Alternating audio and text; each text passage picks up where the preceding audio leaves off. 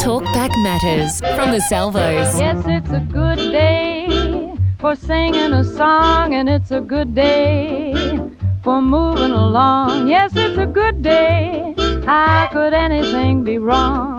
A good day from morning till night. As our kids enter the home straight at school for another year, have you ever wondered how different they'd be if they were homeschooled? What are the fors and againsts? Emma and Nick homeschooled their two little girls, and they wouldn't have it any other way. Emma, your two girls were going to primary school originally, so what made you decide to pull them out and homeschool them? I think the first time I started to really think about it seriously was when our eldest daughter started to lose her love of learning. She started to get tired and didn't want to go to school, which was really peculiar for her as she had such a love for learning. Um, there was also a couple of times where a few things at school happened that we weren't so happy about. Types of music that they were being exposed to with their dance class, for example. Um, things like their friends having mobile phones and that being an issue. And having a mobile phone in year two is not really uh, something that we wanted to have to discuss with our daughter, but it became an issue. And so I think those those types of little things just build up into a huge, big thing. Uh, so that was the first time we really started to think about it seriously. Did you need to prove to authorities that you were capable to as parents? Um, or show them you have a suitable space at home or anything? Well, it's more about actually being aware of the curriculum that is required to teach them. Uh, the Board of Studies does have a homeschooling um, department that you need to discuss things with, and they will come and visit your home, make sure that the room that you are teaching them in is ventilated, for example. Um, but it's definitely more just about you making sure that you are aware of the curriculum that's required. The, finding the best curriculum to suit you is probably the biggest challenge. I would I would say there is so much information available to you as parents now um, that it does take a lot of time to find out what actually suits you as a teacher, but also what suits your children. You might have a child that loves to learn visually, or a child that uh, loves reading, or um, a physical child that just can't sit still. So there are many different ways that you can teach your children the same lesson. However, your approach might need to be different to get the best out of your child. Do you ever worry that your children are missing out on anything, like any teaching that they might be getting if they are at school? That's probably the most common question I get asked. I actually find that. Um, the social interaction at school was very limiting because our children would spend so much time in a group of about 25 children at the same age being exposed to the same situations in life. Whereas now at home, they're exposed to their father's work, they're exposed to our church, they're exposed to other things that we are involved in in the community.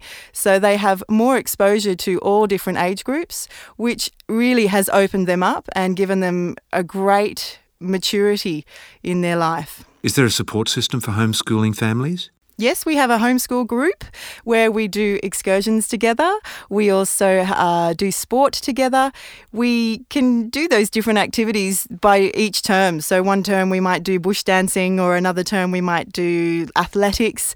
There's also currently we're actually doing drama, which is very exciting. It's also an opportunity to have some fellowship with other children and other families in the similar environment.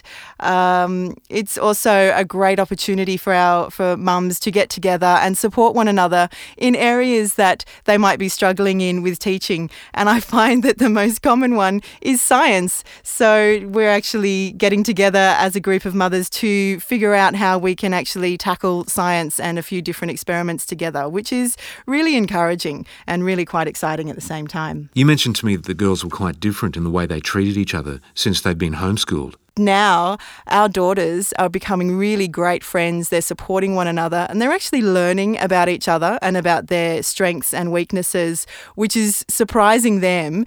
And they're also getting a lovely respect for one another in their areas of giftedness too, which is really, really sweet my husband and I are taking great joy in learning and watching how our daughters are becoming stronger. Uh, they are actually more confident. They're really blooming and blossoming because they are not having to combat society's uh, allowances such as bullying or, or really inappropriate music, uh, which to some people is not inappropriate, but for us it is. They're just too little to be exposed to very adult ideas.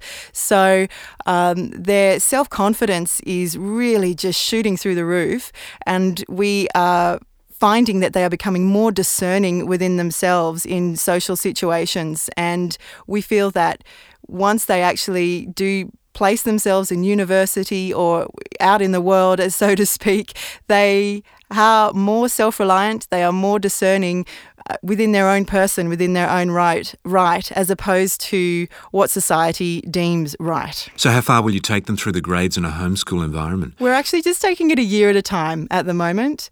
I'm finding that any kind of pressure is really not good pressure at all. So we are just going to take it a year at a time. It would be fantastic for us to to go all the way through. We have many families in our homeschool group where their eldest children have gone all the way through.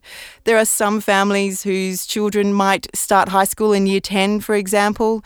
Um, I think it depends on the child and I think it depends on your family situation. Family situations can change really quite radically over time too. Um, so he's hoping we're going to stick it to the end. How do you feel about teaching them high school subjects? Do you feel confident? Yes, I do. I do. We have a um, an older son who is currently in year eleven at school. And I find that um, my experience with him is giving me confidence to actually know my child and to know what's best for him. When you know that there are lots of different subjects that they might have to do for high school, if you are not aware of these child and this child's needs, you you may not be able to teach them properly or to the or for their to bring out their best. So yes, I'm confident. There are also lots of people that you can rely on, whether it's a tutor in a particular area to help you in certain in certain situations. And our homeschool group again is a fantastic resource of support. What would you say to parents who wanted to homeschool? I would say that Parents are teachers first. You teach your children to clothe themselves, to go to the bathroom. You, as a parent, are a teacher first. So, yes, you are a teacher. And I think that we were created to uh, teach our children and to bring them up in this way.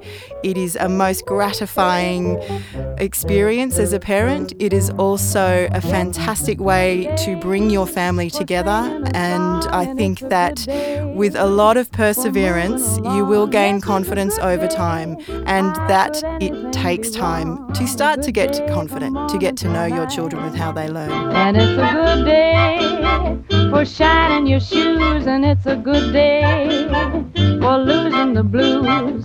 Everything to gain and nothing to lose. A good day from morning till night. Emma and her husband Nick, who homeschool their two primary school age girls.